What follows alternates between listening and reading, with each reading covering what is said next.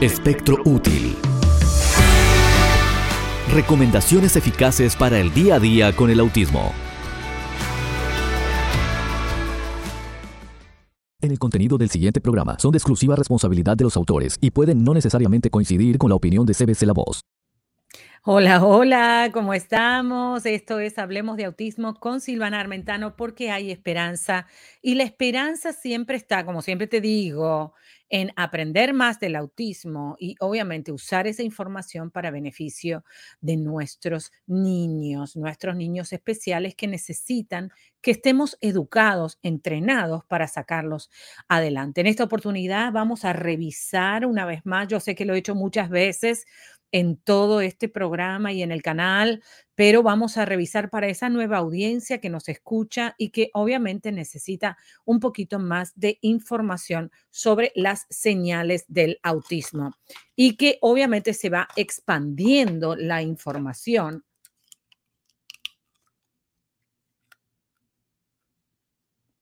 se expande la información y nos ayuda a tener una mejor ah, panorama de qué es lo que podemos esperar. Muy bien.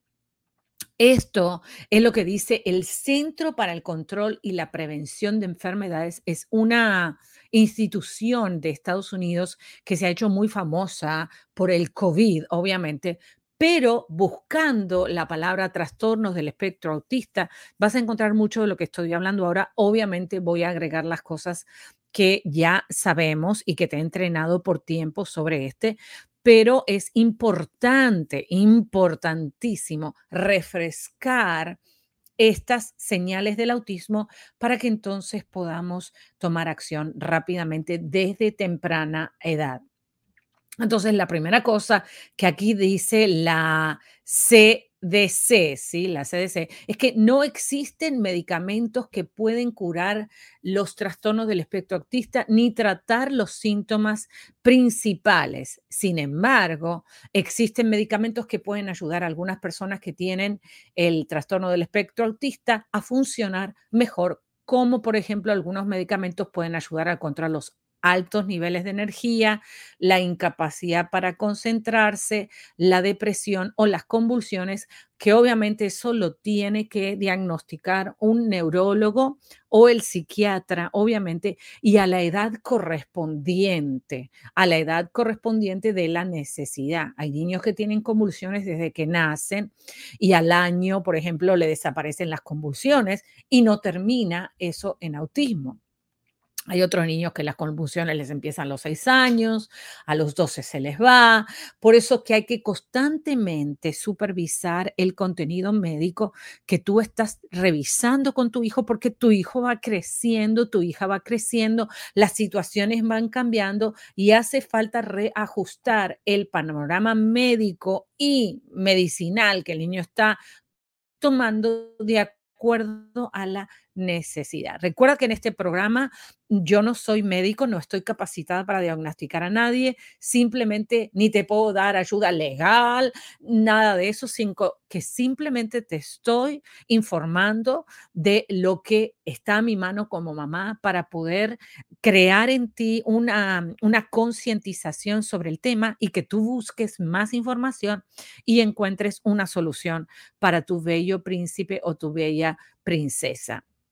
Muy bien, es posible que los medicamentos no afecten a todos los niños de la misma manera, por eso que es un espectro. Espectro es como si fuera un gran abanico, un gran eh, sombre, una gran sombrilla, un gran arco iris de posibilidades, donde no todos caen en el mismo lugar. Por eso que se le llama espectro, el espectro del trastorno del espectro autista, ¿sí? Es posible que los medicamentos a uno les funcione y a otro no, porque debe haber otras cosas relacionadas que están pasando en el cuerpo del niño que necesitan ser ajustados. Y al incorporar este medicamento, podemos ver cómo funciona en el niño, ¿sí? Siempre hay que determinar cómo el paciente se siente, porque por más que el libro diga, esto sirve para esto, le das al paciente, al paciente lo lleva al hospital, pues a ese paciente no le funcionó.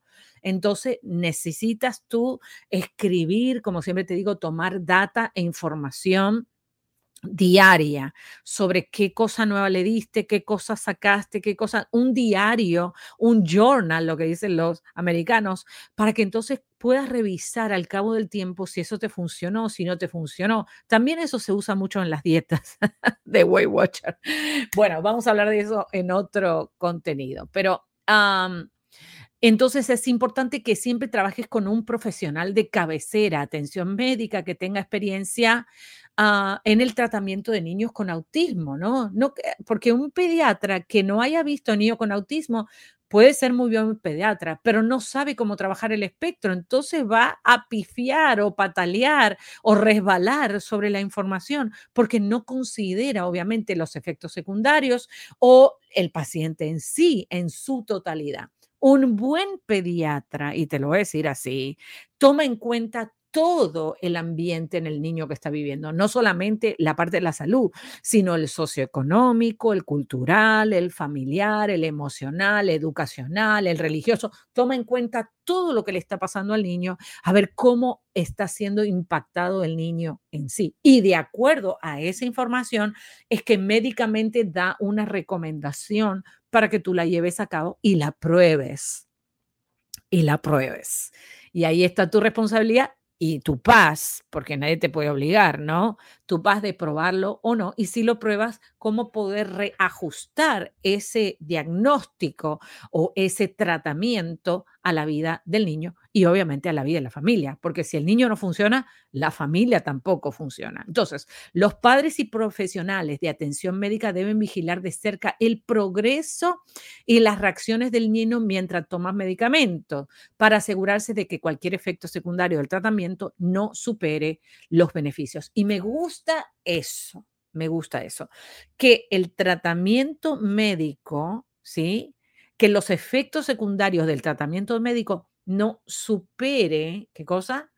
El beneficio. O sea, que tú vas a ver efectos secundarios y beneficio. Si el beneficio es más alto que los efectos secundarios, entonces conviene continuar con el tratamiento. Si es, por ende, el efecto secundario es mucho más agresivo que el beneficio que quedó muy abajo, entonces vas a tener que cambiar de tratamiento. También es importante recordar que los niños con trastorno del espectro autista pueden enfermarse por supuesto, de un resfrío y lastimarse igual que los niños que no tienen tratamiento, que no tienen trastorno del espectro autista. Los exámenes médicos y odontológicos regulares deben ser parte del plan del tratamiento del niño. A menudo es difícil saber si el comportamiento del niño está relacionado con el autismo o es provocado por alguna afección, tiene una, tiene una carie, tiene una úlcera en la boca, le duele el estómago, tiene cólicos, le cayó mal una comida, se golpeó, está triste, o sea, hay otros factores. Por eso que tú tienes que ponerte los lentes de detective para poder ah, adivinar y adivinar bien lo que al niño le está pasando. Si tú conoces a tu hijo, estoy segura que puedes identificar lo que le está pasando, porque el niño con autismo es muy puro, inmediatamente va a cambiar su conducta si algo le está pasando. Esa es la manera que ellos lo dicen, ¿no? Y está diciendo algo, y está en tu habilidad el descubrir qué es lo que está diciendo y por qué lo está diciendo. Por ejemplo, golpearse la cabeza puede ser un síntoma de, eh, eh, golpearse la cabeza repetitivamente, puede ser un síntoma de de trastorno del espectro autista, pero puede ser una señal que el niño tiene dolores de cabeza y puede ser que el dolor de cabeza esté causado porque tiene una carie que le está dando dolor de cabeza. Como tú ves, hay que ir a la raíz de la situación. En estos casos se necesita un examen físico minucioso y a veces con una sola vez de ir al pediatra no es necesario, porque a lo mejor no se da cuenta en esa cita y todavía siguen los síntomas y vuelves a la otra. Tienes que tú ayudar al pediatra y el pediatra te tiene que ayudar a ti. Eso es un trabajo en equipo. Vigilar un desarrollo saludable significa prestar atención no solo a los síntomas relacionados con el trastorno del espectro autista, sino también a la salud física, mental y emocional del niño y yo agregaría también espiritual. Entonces, vamos a hablar ahora, número dos, los servicios de intervención temprana. ¿sí? Sabemos que aquí los servicios de la intervención temprana em, ayudan al niño desde temprana edad y eso lo paga el gobierno en Estados Unidos completito hasta los tres años.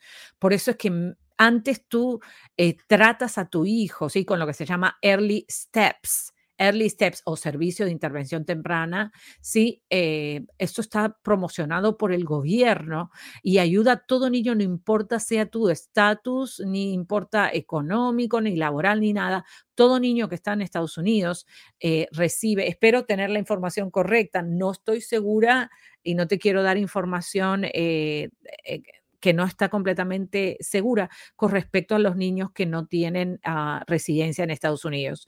Pero a los que tienen estoy 100% segura de eso. Los otros, pues si hay alguien que lo supiera, por favor lo puede escribir en los comentarios, sería muy bueno.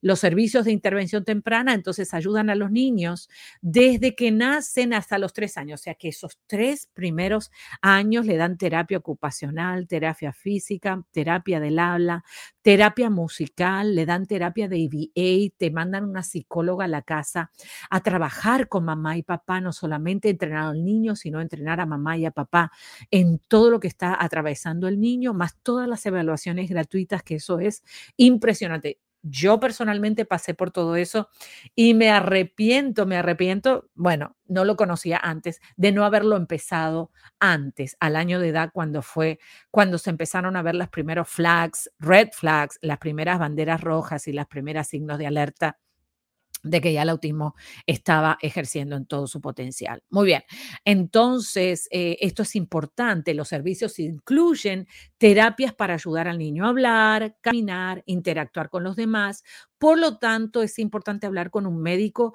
de su hijo lo antes posible si piensa que su hijo tiene un trastorno del espectro autista u otro problema del desarrollo. No necesariamente es solo la intervención temprana para los niños con autismo, también puede ser niños que tienen problemas de desarrollo y no tienen autismo o tienen problemas de pronunciación y no tienen autismo y el pediatra es aquel que te va a ayudar en eso. O sea que, como ves, la información es tan fácil como preguntarle al pediatra, ¿hay alguna terapia que puedo hacer? ¿Hay algún programa del gobierno que me puede ayudar ahora para mi hijo? Es más, el pediatra te lo va a decir. Cuando el pediatra te lo diga, mira, hay este programa que se llama Early Steps, por favor, échate con toda la fuerza ahí y aprovecha todos esos servicios porque cuando el niño cumple tres años, tomaste un día, tomaste 100 días de terapia, se acabó. Así que presta mucha atención a eso.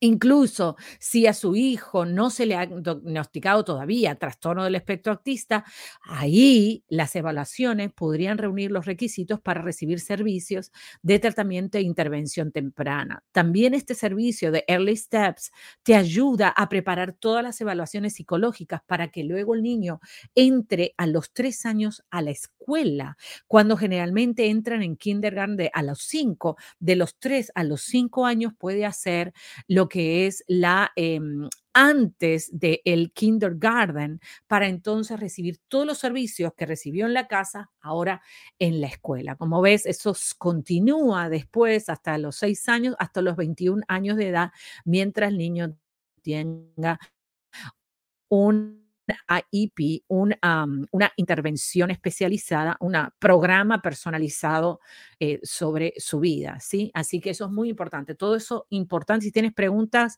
y quieres que te ayude con eso, por favor escríbeme debajo en los comentarios o mándame un texto. Ya sabes la información y es importante.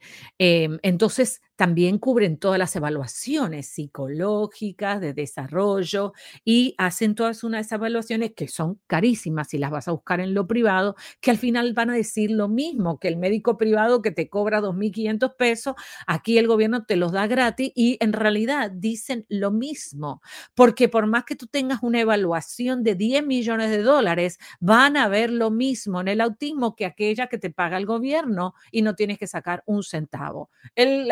Si lo quieres hacer, lo puedes hacer. Pero si no estás en la capacidad económica de hacerlo, no te recomiendo que te endeudes por algo así cuando el resultado va a ser el mismo. El mismo, porque los signos de autismo, la evaluación no se lo va a quitar.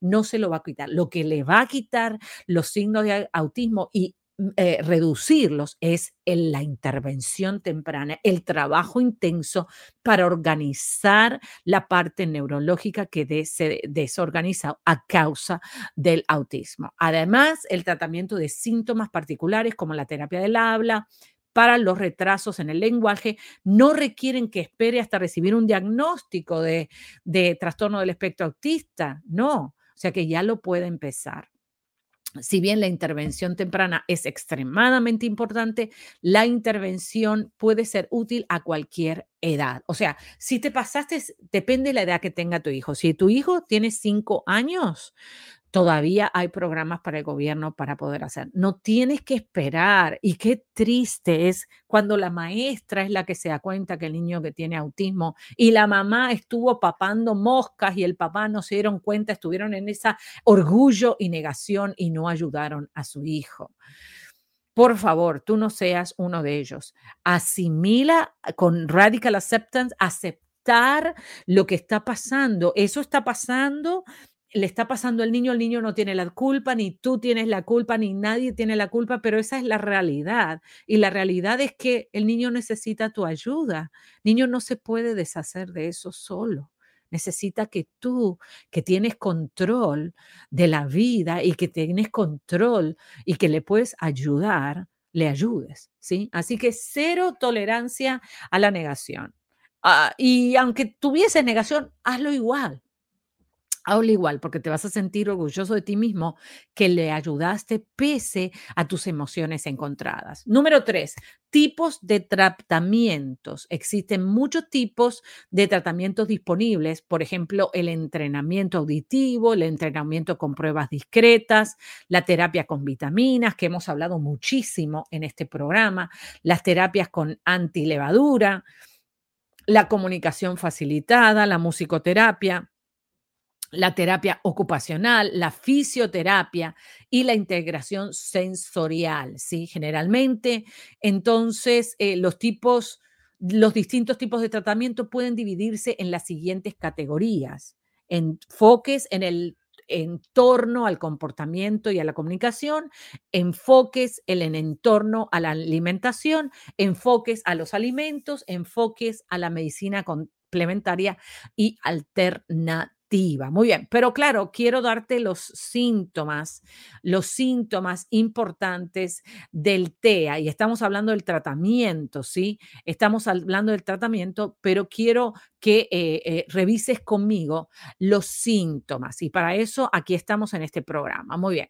Entonces, a diferentes posibles signos de alarma y te voy a enseñar 1, 2, 3, 4, 5, 6, 7, 8, 9, 10, 11, 12 y pudiera ser que tú agregues más porque cada vez hay más signos. Y esta es la evaluación que tú vas a hacer. Hay evaluaciones hasta gratuitas en Internet, en Autism Speak, ¿sí? Que te, con una 25 eh, preguntas que también en, este, en estos segmentos lo hemos hablado, puedes básicamente uh, tener una pre, preevaluación de que si el niño está en síntomas de alerta del autismo. Muy bien, las personas con trastorno del espectro autista pueden presentar estas 12 características. Número uno, no responden a su nombre cuando tienen 12 meses de edad. O sea, el niño cumple un año, lo llamas Pepito y no te da vuelta la cara para mirarte. Número dos,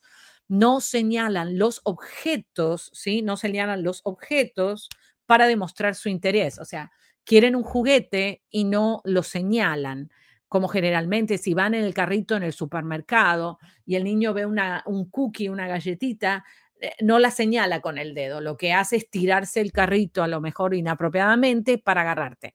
No señalar un avión que pasa volando para cuando tienen 14 meses de edad. O sea, pasa un avión volando y el niño no mira para arriba y señala. Esa podría ser una señal. Número tres, no jugar juegos de simulación lo que se llama el juego imaginario, ¿sí?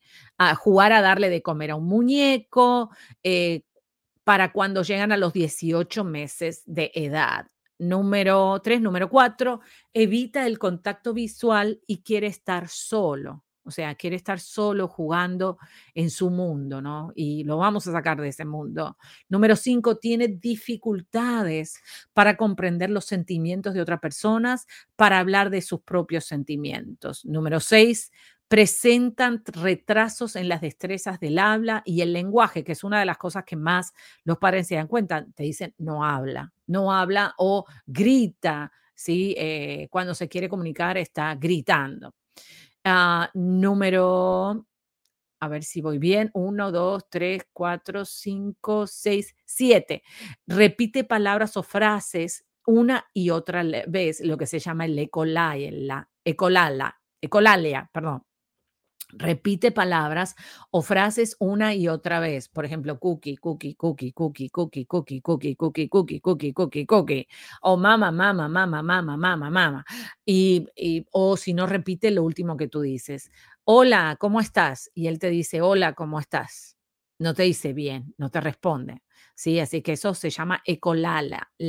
Número siete. Número ocho, dar respuestas no relacionadas con las preguntas que se le hace. Si tú, por ejemplo, le dices, hola, ¿cómo te fue hoy en la escuela? Te dice car, quiero un carrito, ¿sí? Te dice otra cosa. Entonces, da respuestas no relacionadas con las preguntas que se le hacen. Número nueve, eh, tiene intereses obsesivos. Tú ves que se interesa solo en un juguete, solo en ese juguete y todo lo demás no existe. Número diez, eh, aletea con las manos, eh, mecerse o girar en círculos, o también hace movimientos repetitivos con la cabeza, aletea con las manos, mecerse, o también puede ser que se pegue en algún lugar constantemente. Y número 11, eh, tener reacciones poco habituales al sonido, el olor, el gusto, el aspecto, el tacto o el sonido de las cosas. Por ejemplo, a sonido fuerte se tapa la boca, ¿sí? Eh, los oídos y la boca, a lo mejor para comer o gaguea frente a una comida. Muy bien, o sea que vemos que una hipersensibilidad en el tacto, en el gusto, en el olfato eh, y también en la parte visual, porque a veces vemos que miran hacia los costados y que se estimulan con, el, con, los, con los ojos, ¿no? Para arriba, para abajo, están buscando estimulación en la parte visual. Muy bien, y número 12, también vemos eh, problemas en el sueño, y problemas intestinales. Esas son de las cosas, de las 12 cosas que tiene que prestar atención. Muy bien, ahora vamos a ver de las destrezas sociales a otros signos de alerta que debes tener en cuenta. Entonces, vemos que tiene problemas sociales. El niño eh, son uno de los síntomas, las dos áreas más importantes en las cuales se identifica el autismo en la parte social y en la parte comunicación. Esas son las dos partes, social y comunicación. La parte social y la comunicación. Esas son las dos áreas más afectadas por el autismo. Pero hablemos de las destrezas sociales. Los problemas sociales son uno de los síntomas más comunes de todos los tipos de trastorno del espectro autista. Los problemas sociales de las personas con un trastorno del espectro autista no son simplemente dificultades sociales, como ser tímido, esto es una cosa neurológica. Son dificultades sociales que pueden generar problemas graves en la vida diaria, como por ejemplo no poder ir al supermercado, no poder ir a trabajar, no poder ir a la escuela, no poder ir porque eh, le da crisis, ¿sí? Crisis en esos lugares porque la parte social le da mucho estrés y obviamente el autismo está cooperando con eso, ¿no? Algunos ejemplos de los problemas sociales relacionados con el trastorno del espectro autista son estos. Y te voy a mencionar 1, 2, 3, 4, 5, 6, 7, 8, 9, 10. Número uno, no responden al nombre entonces cuando tienen 12 meses de edad, que eso es un problema grande cuando el niño va al jardincito o al prekinder o al kinder y no responde a su nombre. Imagínate tú. Imagínate tú qué difícil esa parte social. Número dos, evita el contacto visual, o sea que no estás mirando a los ojos a la persona cuando la persona le está hablando, cuando el maestro o el cuidador le está hablando. Número tres, prefiere jugar solo por completo. Número cuatro, no comparte intereses con los demás, o sea, no le gusta jugar con otros niños, le gusta comer con otros niños, le gusta bañarse eh, en una piscina con otras personas. Número cinco, interactuar únicamente para llegar a una meta deseada. Y esto significa que el niño va a interactuar con el adulto para lograr el juguete, pero no porque esté interesado en jugar con el adulto. Por eso que es, eso es difícil, ¿sí? En la parte social. Muy bien. Número seis, eh, tiene expresiones faciales apáticas o inadecuadas. A veces están muy serio o a veces están muy sonrientes, ¿sí? Que no hay nada malo en la sonrisa, pero es inapropiado por la situación que está pasando. Eh, pero no hay nada más lindo que ver la sonrisa de un niño tan puro y tan amable, ¿no? Muy bien. Número siete, no comprender los límites del espacio personal. O sea, si hay algo, eh, eh, tú ves esa invasión del niño con autismo a tu espacio personal por o sacarte a ti de encima o ir a agarrar un juguete sin ver que tú estás en ese lugar y el niño no percibe que estás en ese lugar, simplemente como una silla te empuja, ¿sí? Ah, número 8 evitar o resistirse al contacto físico. Vemos que a algunos niños o niñas no les gusta que lo toquen, o sea, no les gustan que lo acaricien o no le gustan que lo abracen, o eh, vemos que hay una, hay una persona muy famosa que no le gustaba y que todavía tiene que luchar con eso, que es la doctora eh, Gradin Tempa no sentir el consuelo que le dan otras personas cuando están angustiados, ¿sí? Eh, y número 10, ese fue el número 9, el que acabo de decir, no sentir el consuelo que le dan otras personas cuando están angustiados, o sea, que no puede ser empático cuando una persona viene y lo abraza y le digo, bueno, it's okay, o sea, no perciben eso hasta que se lo educa, porque después sí lo perciben. Y número 10, tiene dificultades para comprender los sentimientos de otras personas y para hablar de sus propios sentimientos. Muy bien, los bebés con un desarrollo típico se interesan por el mundo y por las personas que los rodean. Y de repente tú ves que cuando ven a un niño llorar, ellos también lloran. el efecto dominó, ¿no es cierto? Para cuando cumplen el primer año de vida, los niños pequeños con desarrollo típico o neurotípico interactúan con los demás haciendo contacto visual, repitiendo palabras, haciendo muecas y acciones, usando gestos simples como aplaudir, decir adiós con la mano. Los niños con un desarrollo típico o neurotípico también muestran interés por los juegos sociales como las escondidas y las palmaditas con las manos, pero los niños pequeños con el trastorno del espectro autista pueden tener mucha dificultad para aprender a interactuar con otras personas. Es posible que algunas personas con trastorno del espectro autista, ah, eh, con, trastorno del espectro autista, ¿qué es lo que pasa?